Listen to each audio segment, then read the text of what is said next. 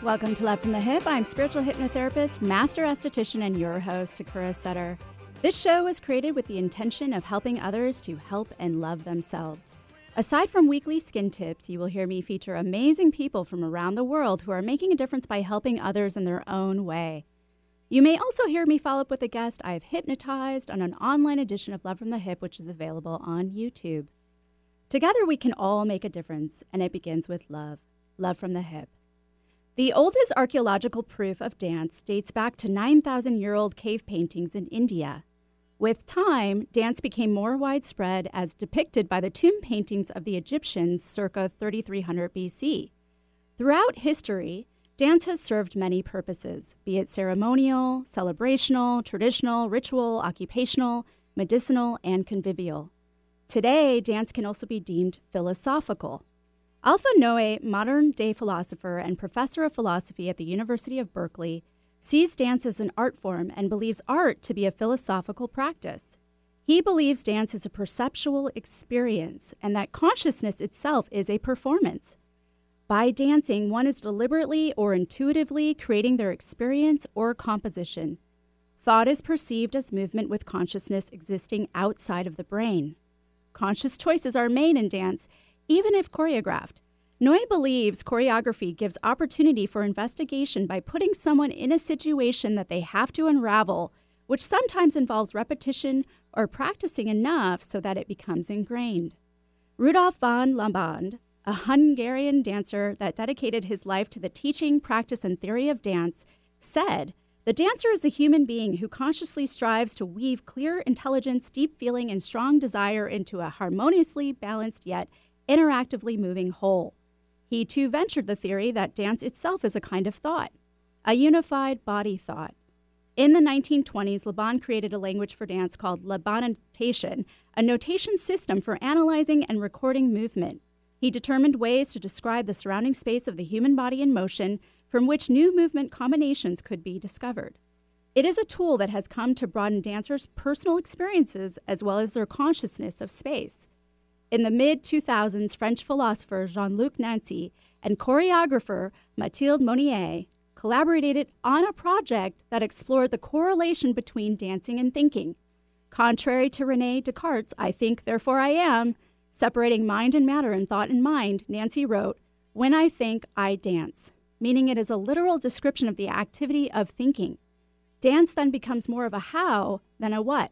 And according to both Nancy and Monnier, Dance requires a non intellectual experiential understanding. Nancy even breaks down the concept of dance instruction as an education that goes outside oneself, exhibiting a gesturing that cannot be separated from the content of teaching. This gesturing, or way the teacher holds themselves and moves, creates a curiosity for learning all by itself, which he calls dancerly transmission. Nancy believes this to be energy, and the passage of this energy is not imitation, but rather occupying space in a particular way of thinking or holding the body. Dance essentially interweaves a whole series of spatial occupations which are unique in providing their own representations. Noe, Laban, and Nancy all arrived at the same conclusion that dance is thought, and that it allows for the experience of consciousness or energy perceived outside of us. In order to experience this consciousness, one, one must be fully present. Although in dance there is an anticipation of the next steps, the focus remains in the present. And when one is fully present, one can fully connect to oneself, who they came into this world being, and they can connect to others and the world around them, while alleviating any stress, anxiety, fear, guilt, shame, discomfort, and dis-ease in the process.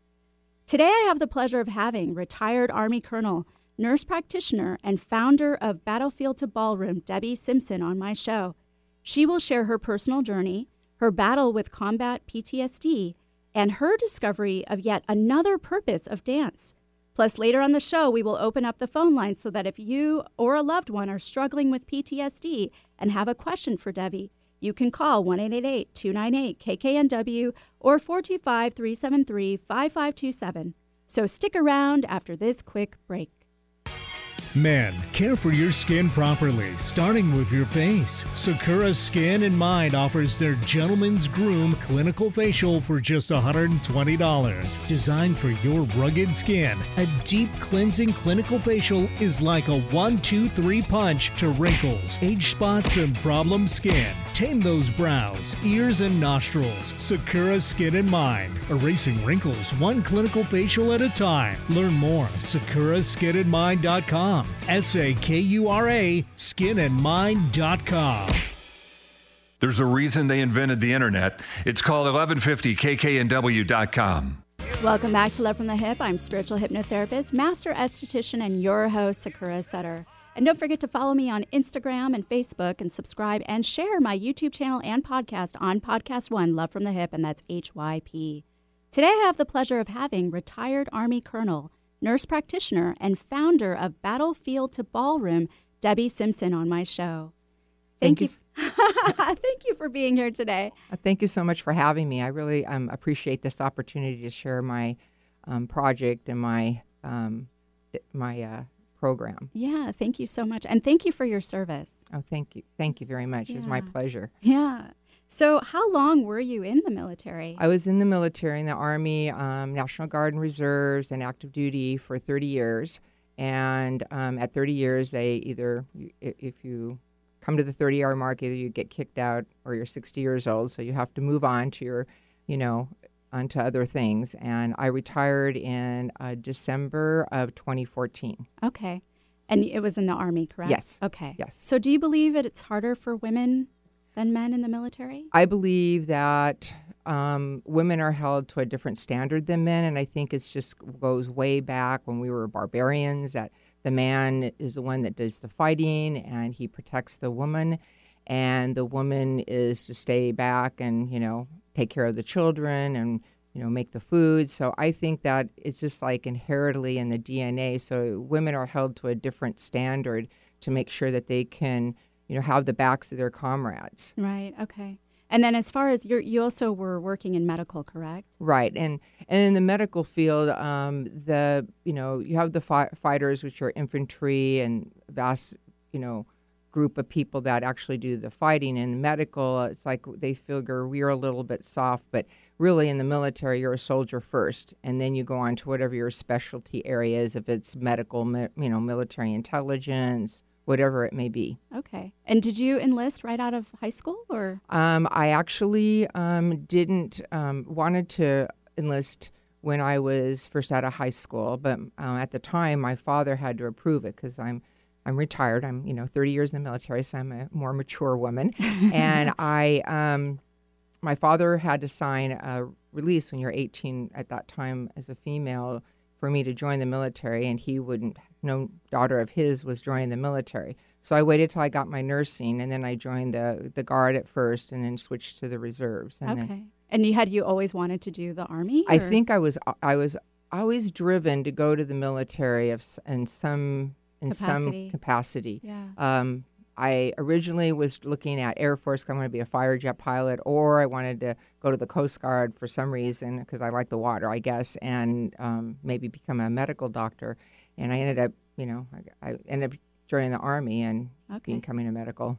All right. And your father was he in the military as well? He was a Marine, um, and he went to the Korean War, uh, Bronze Star recipient. Yes, so he was in the military, but he was more, you know, drafted. He actually joined when he was younger back then, and snuck in when he was 16. Okay.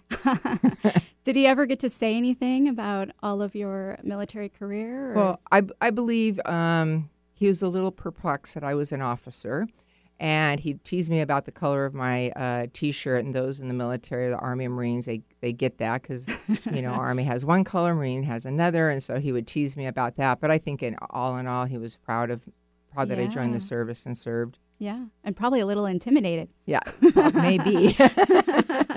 so, how many deployments did you have? I had three deployments, um, a Desert Storm, and then I went on a a trip or a, a deployment to which was considered a peacekeeping deployment in the Sinai in Egypt, and then I went to Iraq for my last deployment. Okay, and were you in medical in all three deployments? or- Yes, yes. Okay.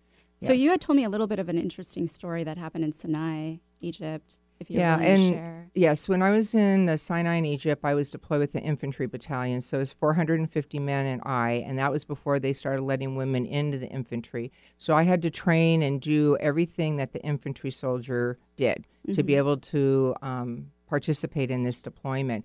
And we actually got bombed when we were there, and um, a lot of a lot of um, civilians were injured in that, and I was chosen with um, two other individuals to go because we were missing two soldiers that didn't report when we called the alarm.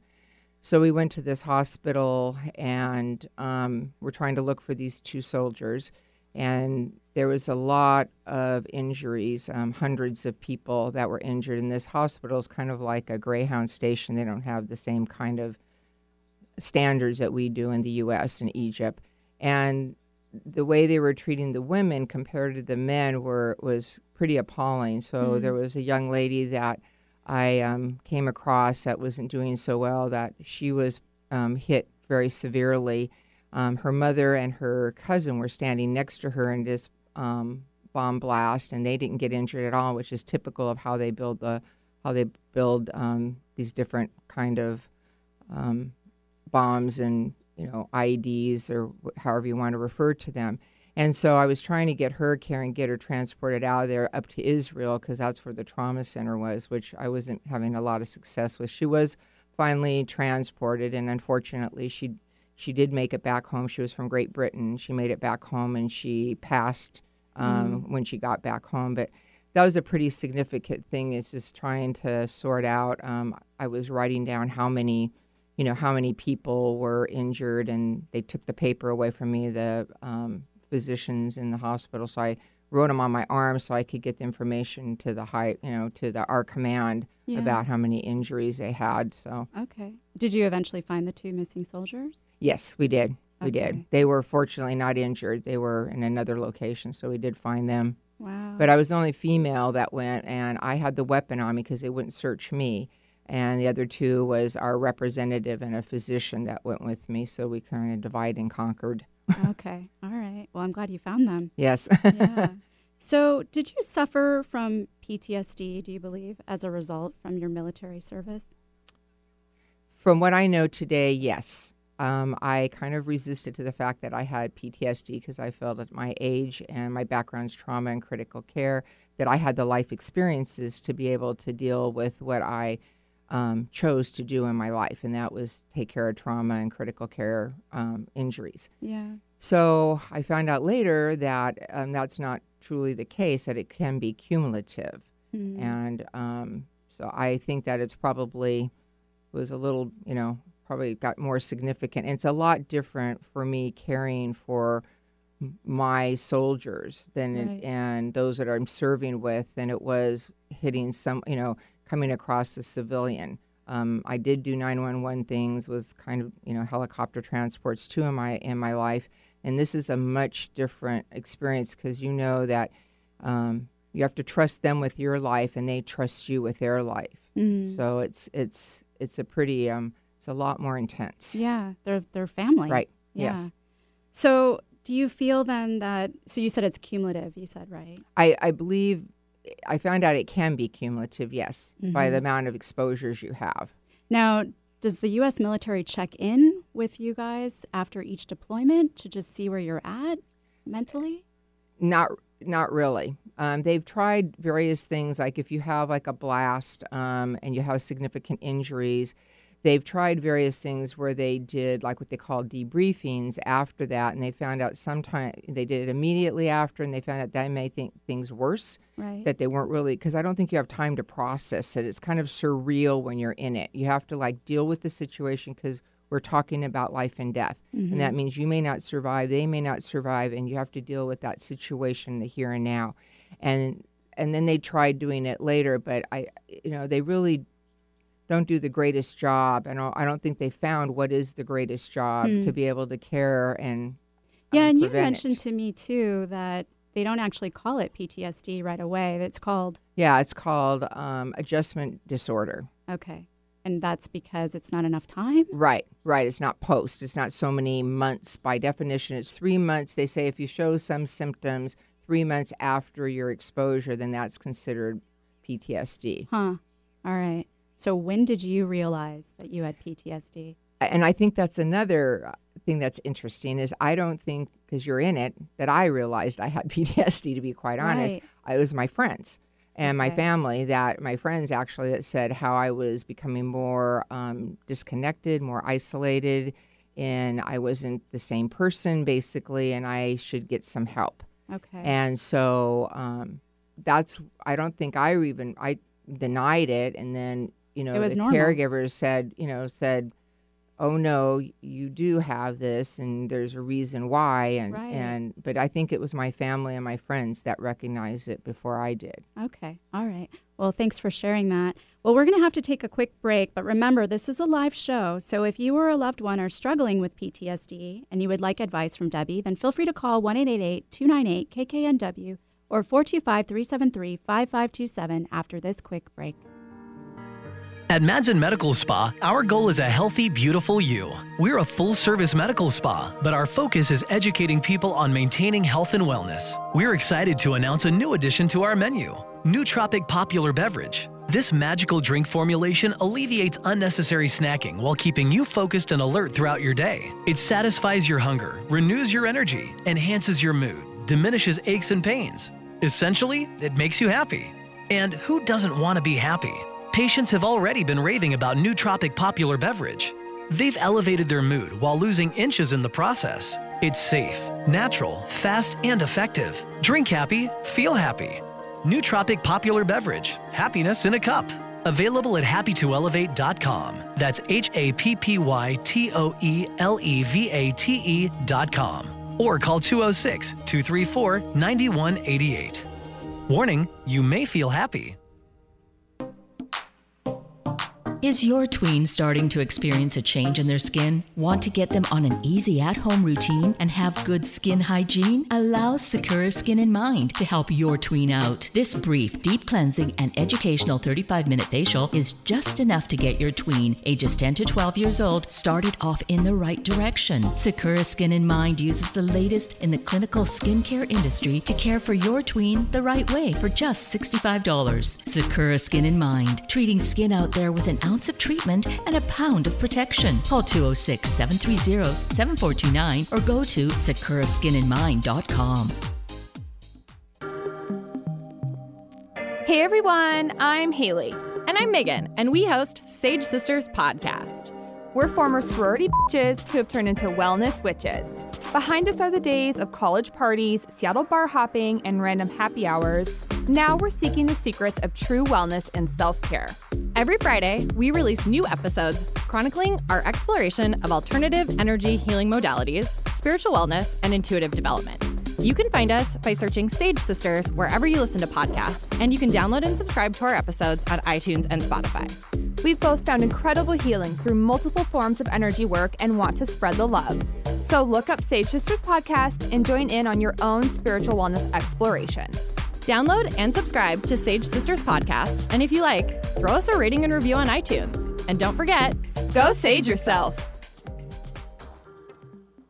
Peach fuzz is great if it's on a peach. Let Sakura Skin and Mind remove unsightly hair with dermaplaning. Although its primary purpose is to remove layers of dead skin, it's just one of the added benefits, leaving your skin baby smooth, safe, effective, fast, and affordable. What a concept! Sakura Skin and Mind wants you to look your very best, and dermaplaning is just one tool in their chest. Find out about dermaplaning at sakuraskinandmind.com. S A K U R A, skinandmind.com. We bring out the healthy skin and healthy way of thinking you didn't know you had. Make us part of your daily routine. Alternative Talk 1150. Welcome back to Love from the Hyp. I'm spiritual hypnotherapist, master esthetician, and your host, Sakura Sutter. And don't forget to tune in right here every Wednesday at 2 to 3 p.m. for more Love from the Hyp. Today, I have the pleasure of having retired Army Colonel, nurse practitioner, and founder of Battlefield to Ballroom, Debbie Simpson, on my show. And remember, if you or a loved one are struggling with PTSD and you would like some advice from Debbie, feel free to call 188 298 KKNW or 425 373 5527. So I know, Debbie, before the break, you were sharing that you were feeling like the PTSD was accumulative of all the events and things that you had been exposed to in your service in the military. Was there one event that really just put you over the top? I think that the start of it, the spark of it, was that young lady I had spoke about in Egypt and Sinai, and then when I went to Iraq, it was a more um, intense present danger because as we were with, I was there during the withdrawal. During the withdrawal, what happens is that you have less and you know less and less resources protecting you, and the units that are left behind, they are handing over the keys basically to the State Department or to contracted services to continue the mission. And so we have less and less amount of people protecting us as far as weaponry and units and, and like that. So every single moment of every day, um, when I woke up in the morning and I went to sleep at night, I wasn't sure if I was going to make it through the day. Mm. And so also we didn't maybe have the intensity or the amount of injuries, but when we got them, they were they were they were pretty intense. I mean, I one particular man that I met that he was an Australian contractor that when I woke up in the morning, he you know he drove me into said we had to walk everywhere. Um, drove me into where we go and eat, and then I came back into the hospital, and then we had an alarm that there was injuries coming in on a pretty significant um, blast, an IED blast to a vehicle. Um, three of the four v- occupants had been um, killed in the blast, and the one individual that um, I was put at the first table, so the most severely injured because of my experience came to my table to be to be cared for, mm-hmm. and we mm-hmm. had a team and we had a certain rhythm kind of that we did in order to care, you know, more uh, more efficiently. So when I got this particular individual on the table and started going through the process of, you know, securing the airway and doing all the things that you need to do, pretty significant hand injury, um, eye injury, and other blast-related injuries, um, I realized when he started yelling that he was the gentleman who drove me to breakfast that morning. Oh, wow. So I think that kind of sealed the deal with a pretty severe thing. And I knew he had two young boys. This happened on Father's Day. Um, and I don't know what happened. I know that we um, and also trying to get transports for a civilian person was a lot more difficult because the rule we call them the rules of engagement change. Mm. We were hmm. no longer allowed to use military assets in order to transport people that were either locals like the Iraqis or the um, the, the you know contract. the contractors. Yeah. yeah. So prior to our mission, everybody could support them. So there was kids that would come that were burnt that we couldn't do anything about. They had to go to their local hospital, and so it was it was pretty intense because I was because of my rank and um, things. I was the one giving the bad news that this is not our mission anymore. Right. And it was like a light switch when you know, ten days before we hit the ground, they had those resources, and when we hit the ground, they were no longer available. So I got him out. Um, I don't know whatever happened to him, but it was, you know, it's just like I think that that it was the worst time in Iraq as we were going through the withdrawal because people don't realize that you don't you have just yourselves that you're protecting to hurry up and get out, and you don't share when that's going to happen because you want to get out safely because they can basically overrun the base because okay. there's more of them than you. You're on their home soil. So just to clarify, that's when the U.S. troops were pulling out correct of Iraq, right? Okay, and so, they're handing it over to the State Department and contractors. So contractors. So you were ended up you ended up were also uh, shifting your patients over to contractors as yes, well. Yes. Okay. And we were caring for contractors because that's who was there at that point. All besides right. our our own soldiers that were left behind. Okay. And then you also had told me earlier about something kind of scary and also unnerving that was happening as well on the uh, your living quarters. Yes, they during the living quarters because I carried a weapon. They couldn't house me with the contractor because they didn't carry a weapon, and um, there was very few people in this very large area. And during the time, um, I had someone that um, was basically went through a housing area that was connected to mine. It's kind of like a trailer kind of situation like they use for classrooms and things like Mhm. that, and they Like split it in half. Yeah, like a portable trailer. they split it in half, and they make them what we call our CHU. So that's where we live at.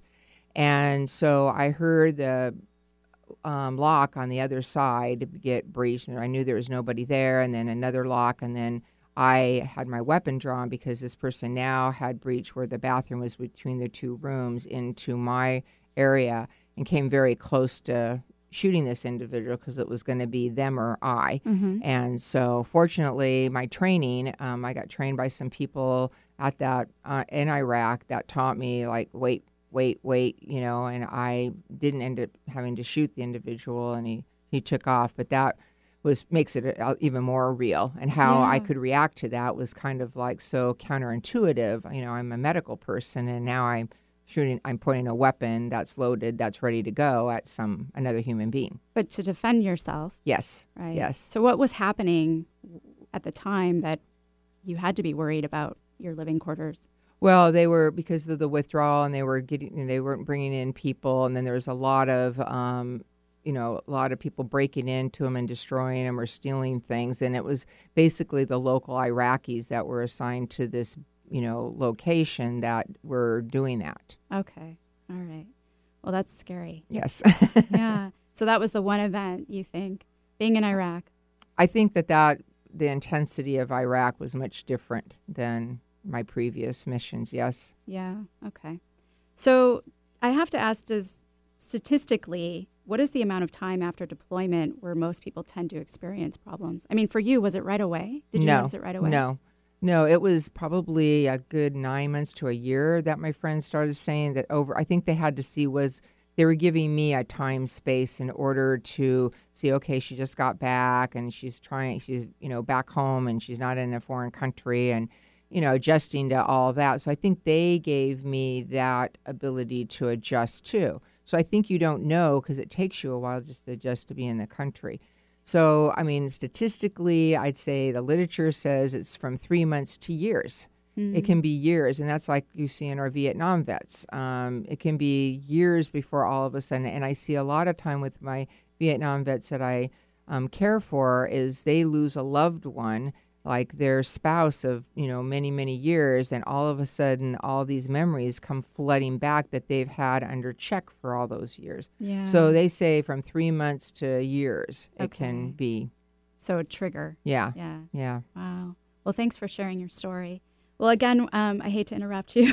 We're going to have to take another break. But remember, if you would like some advice from Debbie on PTSD, feel free to call 1 298 KKNW or 425 373 5527 after this quick break. On this weekly skinny, I would like to talk about cholesterol deposits. Cholesterol deposits around the eye are known as xanthelasma. They tend to develop in middle aged people and are more common in women than men. These fatty growths or lumps around the eye appear soft, flat, and yellow. They tend to occur on the upper and lower eyelid near the inner corner of the eye, and most often they will appear symmetrically around both eyes. They can also maintain their size or grow slowly over time. Sometimes xanthelasma can have no cause, but sometimes it can be a symptom of a more serious underlying condition, like that of high cholesterol, kidney disease, hypothyroidism, liver disease, or diabetes. People who have cholesterol deposits or xanthelasma should consult a doctor and have their lipid levels checked. A high level of lipids in the blood is commonly associated with dyslipidemia, and xanthelasma is a symptom. Although xanthelasma are harmless and do not cause any discomfort or pain, they can be aesthetically displeasing. The good news is that these cholesterol deposits can be surgically removed, and the method depends on the size, location, and characteristics of the deposit. Some of these options include surgical excision, CO2 laser ablation, chemical cauterization, electrodesiccation, cryotherapy, and radio frequency. After the removal, there can potentially be bruising and swelling around the eyelids for quite a few weeks. The bad news is that even after removing them, cholesterol deposits can come back, especially in people with high cholesterol. If you think you might have xanthelasma, it would be wise to consult with your doctor to rule out any serious underlying condition first. If you are in the clear, your cholesterol deposits can be treated at Sakura Skin and Mind with a Thermalo device. Call 206 730 7429 or email me at sakura at sakuraskinandmind.com for an appointment. Your skin is your body's largest organ. Care for it properly, starting with your face. Sakura Skin and Mind offers several clinical facial treatments to help stimulate collagen production, eliminate toxins, boost circulation, and deeply cleanse. See a new you in your mirror. Clinical facials range from $90 and up. Do your face a favor. Sakura Skin and Mind, erasing wrinkles one clinical facial at a time. Learn more, sakuraskinandmind.com. S A K U R A skinandmind.com. Wherever you go, Alternative Talk 1150 is here for you. Welcome back to Love from the Hyp. I'm spiritual hypnotherapist, master esthetician, and your host, Sakura Sutter. And feel free to email me at sakura at lovefromthehyp.com with your comments, your criticisms, your questions, and well wishes. Let me know how I am doing. Today, I have the pleasure of having retired Army Colonel, nurse practitioner, and founder of Battlefield to Ballroom, Debbie Simpson, on my show. So, Debbie, I want to ask you then, what did you do after you figured out you had PTSD? Well, after working with my uh, counselor, first of all, I um, returned to dancing, which was a passion of mine. She said, um, What did I used to do, you know, that I loved? And also to get me back into social and being around other people, noises, and all those kind of things. So, as I was doing my dancing, um, I found out that my anxiety that I manifested through my PTSD was more ma- recognizable and more manageable. So, as a nurse practitioner, I did a little um, detective work and tried to find out, well, why is this helping me? And um, found one article that talked about how dancing works on your um, your left and your right side of your brain. So then it retracts your anxiety response to um, to a new track that you have um, more, I guess, visibility or awareness of. Um, and so you can manage your um, anxiety better Okay. um, because you recognize it sooner. Okay. And so it was helping you.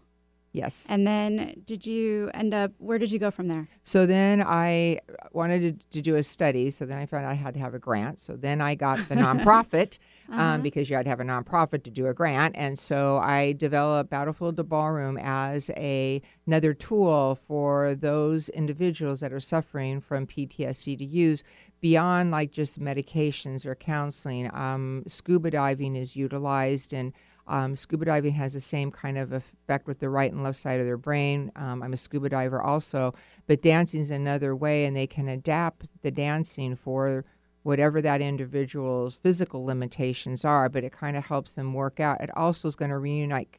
There's very few things out there for couples to do together. Mm. And so it also can reunite the couples that are struggling. Um, the man's in charge, the the you know the female can be taken care of as a female i can learn how to be taken care of instead of being the one in charge Okay.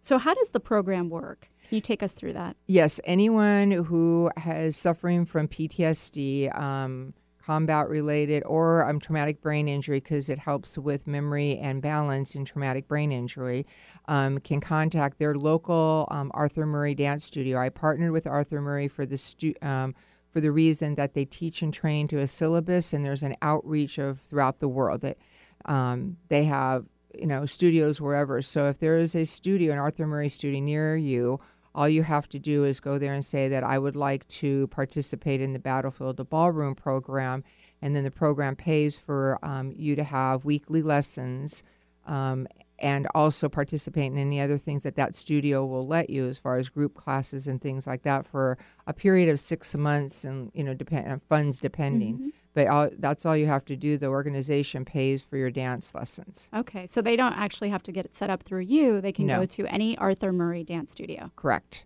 Okay.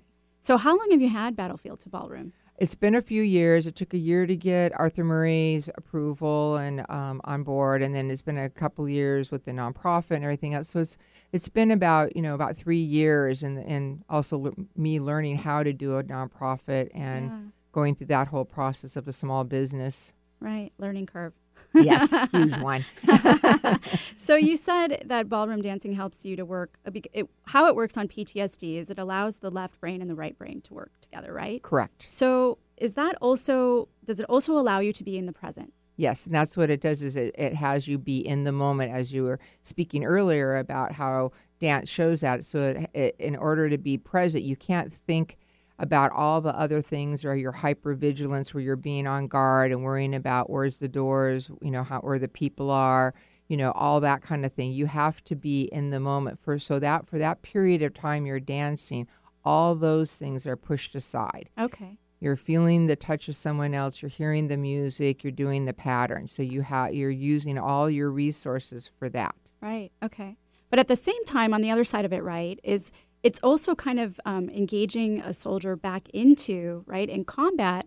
You have to be fully present, correct? Right. So they're already used to that and already accustomed to that, right? Yes, absolutely. And that's one of the things I tell my soldiers. If you can do, you know, they tell me, well, I can't, you know, I can't you know, I, my left feet, I don't, I don't know how to dance, you know. And I said, well, you could do rushes. You learned how to fire a weapon. You knew how to do all that, and you can take what it, you have in your being as a soldier and help use the tools available to you to help, you know, fight this battle of PTSD mm-hmm. and be mm-hmm. able to contribute back to society, but also live a more normal life. Yeah, and you would recommend it. I know that you you were saying that you have combat PTSD, but you were also saying that you're just using that label Yes. Because people can grasp it. So, right. what, how do you feel about the term PTSD in general?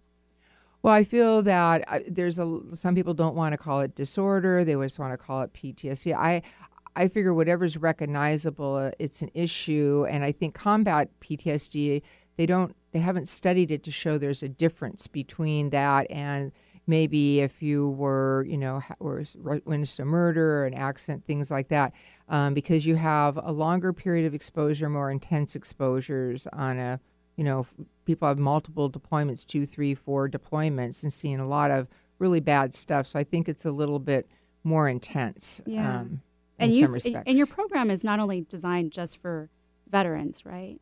Right. Um, it, I'm trying to expand it into first responders because I think they they yeah. also su- suffer the similar thing because of what they've seen and how you have to save face and you know do right. what you need to do and um, um, they over their time in doing what they choose to do that they also have issues. Okay. And do you have a success story already? With Battlefield I, I, have a few um, that I know some pretty severe where this one gen- was one young man had children, couldn't even get out of the house, participated in very rarely could get out of the house, um, got out of the house to be able to participate this, um, rebuilt the connection with his wife. And because of the program, he could go to his kids' games and participate in things and be, you know and, and didn't do the total amount because of how much he healed and could get back out in society again and can't you know thanks me you know profusely for that opportunity. Wow that's wonderful. Yes. So do you believe that ballroom dancing has fully healed you?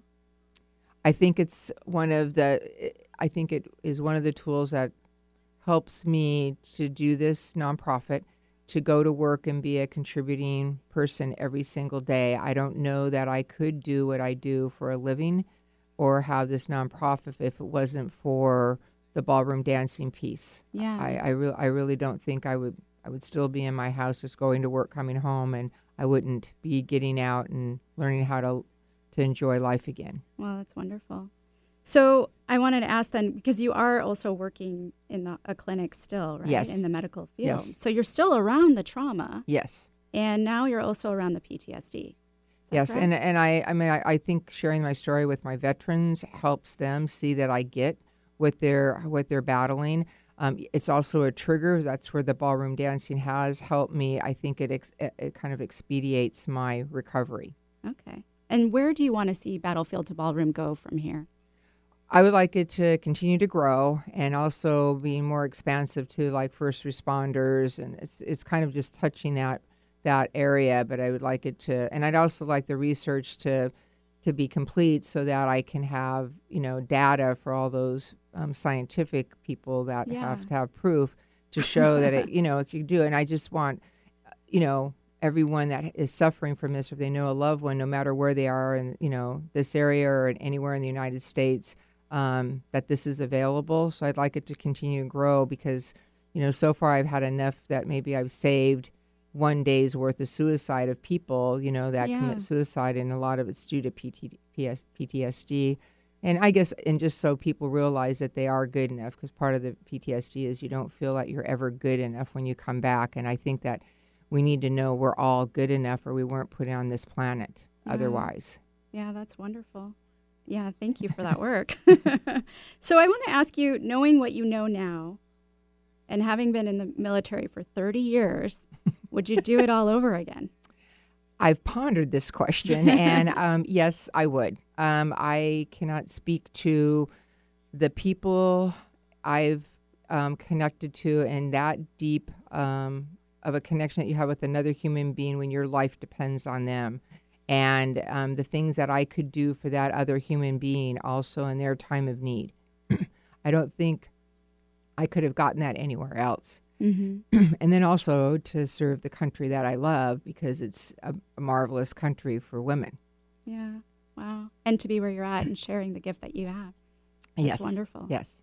So, are there any upcoming fundraisers or events for Battlefield to Ballroom that you'd like to share? Well, hopefully in November um, we'll have one because that's the month for Veterans Day. So hopefully we'll have one. It's it's like in the works. Um, I know Arthur Murray Dance Studios.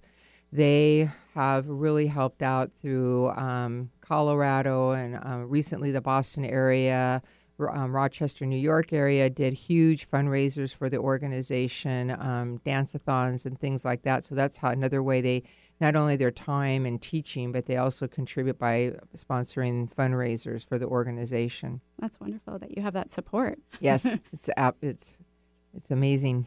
So I want to touch briefly on because I you don't find a lot of women who are attacking PTSD. It's it's mostly men because you hear only about Right. the men. And so I mean, have you come to meet more and more women thanking you and expressing their gratitude and Yes, I have women and men kind of, you know, women still go to self medication as far as, you know, the symptoms of being hyper vigilant where you're on guard all the time and things like that.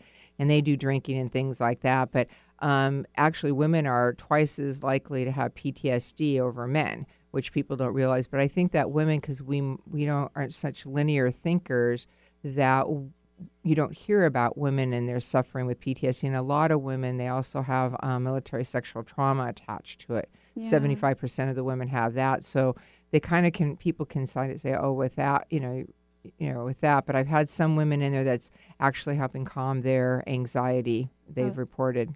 Okay.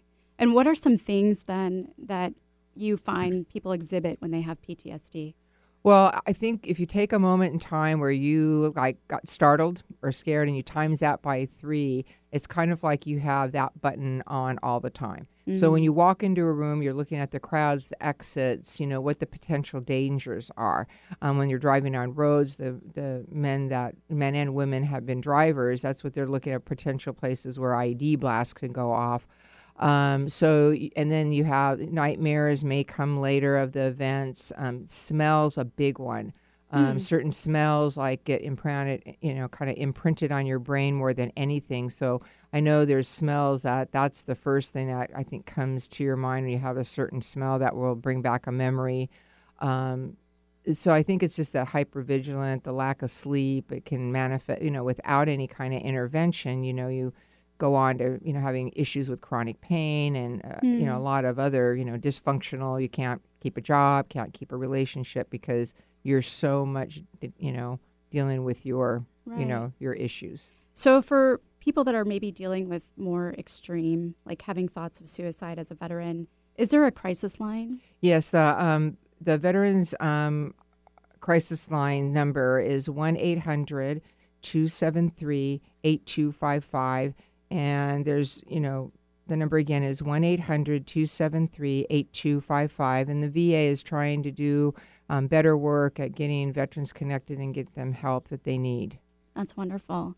Oh, and before we go, I want to have you go ahead and share again how people can contact you or learn more about your your nonprofit. Yes, it's um, the nonprofits on Battlefield to Ballroom. Um, they can, can um, get a hold of me via email, which is um, battlefield, the number two, ballroom at gmail.com.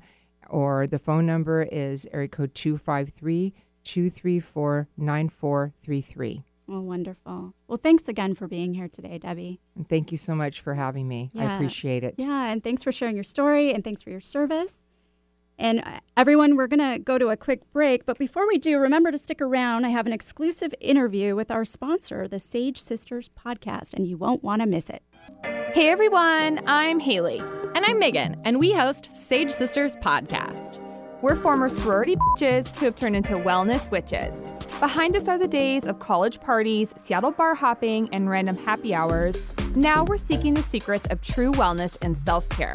Every Friday, we release new episodes chronicling our exploration of alternative energy healing modalities, spiritual wellness, and intuitive development.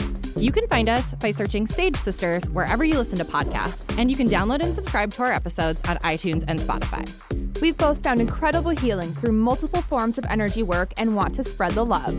So look up Sage Sisters Podcast and join in on your own spiritual wellness exploration. Download and subscribe to Sage Sisters Podcast, and if you like, throw us a rating and review on iTunes. And don't forget, go sage yourself. Microneedling is a revolutionary treatment that can help reduce the appearance of acne scars, fine lines, pigmentation, wrinkles, even improve the appearance of stretch marks by stimulating collagen and elastin. Sakura Skin and Mind specializes in this procedure that jumpstarts your body's natural healing process. Sakura Skin and Mind believes in not only keeping the skin up to date with the latest trends in the skincare industry, but also keeping the skin beautiful, fast, pretty, painless, and affordable. Find out more at sakuraskinandmind.com. S A K U R A skinandmind.com. Want a more youthful figure no matter what age? Find answers at Madsen Medical Spa. Allow doctors Aaron and Paul to help you eliminate your frustration with weight management. Say no no to yo yo, diets, and exhausting exercise grinds. Madsen Medical Spa will do the heavy lifting for you and coach you all the way through to your ideal weight. We offer the latest and greatest in body sculpting and body contouring lasers and devices, high quality nutritional supplements and meal replacements, as well as mindful practices. We will treat the inside to treat the outside, and it's all personally tailored for you. Men and women, drop inches, not just pounds, and see a healthy, beautiful you. Consultations are free, results are priceless. Log on to madsenmedspa.com. That's M A D S E N medspa.com. Or call 425 656 8008. That's 425 656 8008. Get the shape you want this summer. Become a healthier, more beautiful you.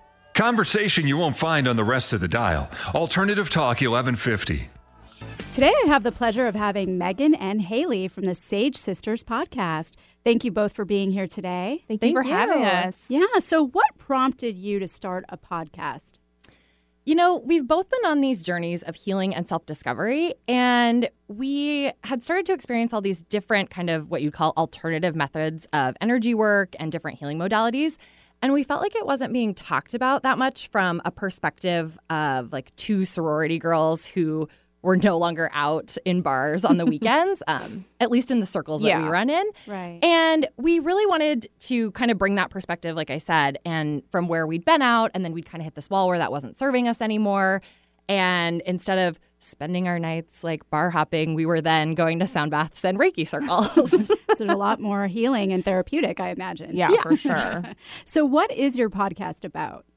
So, right where we find ourselves is we're really on this exploration of wellness and self care and what that actually means. For sure. So, what does that look like for everyone? Um, we've come to find through interviewing, you know, our amazing guests and even just like friends and family talking about self care that it really ranges from, you know, Epsom salt baths or a good pedicure. And it can even go like really deep into like a really deep meditation where you're really digging into like the shadow work, you know, where all of like the hard stuff is to find really intense healing. Um, so it's all just kind of varies, like what self care looks like for everyone. Um, and we also we just know so many practitioners um, in the Pacific Northwest that are doing awesome work in the energy medicine, you know, arena, and we really wanted to give them a platform to kind of share their beautiful gifts with everyone. Yeah, that's wonderful. So, I have to ask you then, what was self care? What did that mean to you prior to um, starting this podcast? I mean, for me, I think it definitely was like getting a pedicure and watching a lot of reality TV. yeah, I mean, same. It was like going getting like a massage or taking just like a bath or yeah, watching like my favorite like chick flick movie. But instead of just like really looking at that hard stuff, like what is it about myself that I don't like anymore that I need to look at and address? Yeah. has kind And, of like- been a new form of self care. Yeah, and like why was that not why was that kind of self-care not feeling as good anymore? You Mhm, know? It was like mhm. m- it started to just not cut it. So essentially, you both have actually dove deeper into being yourselves. Yes. And finding out who that is. Absolutely. Very well, much that's, That's incredible. Thank you. So when is your podcast on? Uh, we launch a new episode every Friday. Um, publish it, you know, midnight ish, depending on how the editing editing goes. But um, every Friday. Okay. And where can my listeners find your podcast? You can really find us anywhere you listen to podcasts. We're on iTunes, Spotify, Yeah. um, any of the podcasting apps, or you can actually listen to us directly from our website, sagesisterspodcast.com. We're really excited about that. Yeah, that's terrific. And how do you find people for your podcast? All different ways. Sometimes it's someone we already know or someone that we're introduced to from a practitioner or a previous guest that we've had on. We attend a lot of events and classes and offerings around the area. Mhm, And yeah. sometimes it's actually just stalking people on Instagram. yeah, and sometimes those stockings are then they open up even more people from that. Yeah, you know, Yeah, so the stockings are well worth it. For very sure. well worth it. So, what do you hope to accomplish with your podcast as far as with your listeners? We really want to be an accessible and reliable resource for anyone who wants to dive in and experience different alternative healing opportunities and go on their own kind of exploration of self care. Uh, we want to be of service, really. We want to hold this space for people who are seeking to grow and evolve and who want to be the best version of themselves. Um, because we know being the best version of yourself is really hard work and it takes a lot of different modalities to help get you there. And we understand it's not just like we said, you know, a bubble bath or a glass of wine or, you know, reality TV. Um, so we want to be there to continue to be raw and authentic and speak our truth in hopes that whoever is listening, it that it helps them on their journey. Yeah. And I think sometimes people don't know where to start. Mhm. Like Yeah. we were intimidated by certain things, like we'd never been to a sound bath before, Yeah. or what is a Reiki circle, Right. or any of that. And so we're hoping that through our podcast, it makes it more accessible and a place for people Yeah. to start. Less Yeah. scary for sure. So, you actually help your listeners to navigate. Right? yeah, That's our hope. that's our hope. Yeah. so, where do you both wish to grow from here?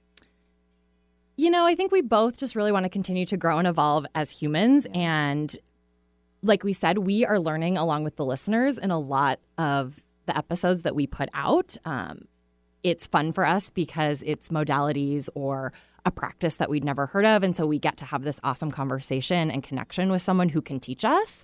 Um, along with our listeners. So that's exciting. We also want to continue to just like grow our own healing practices and our intuition.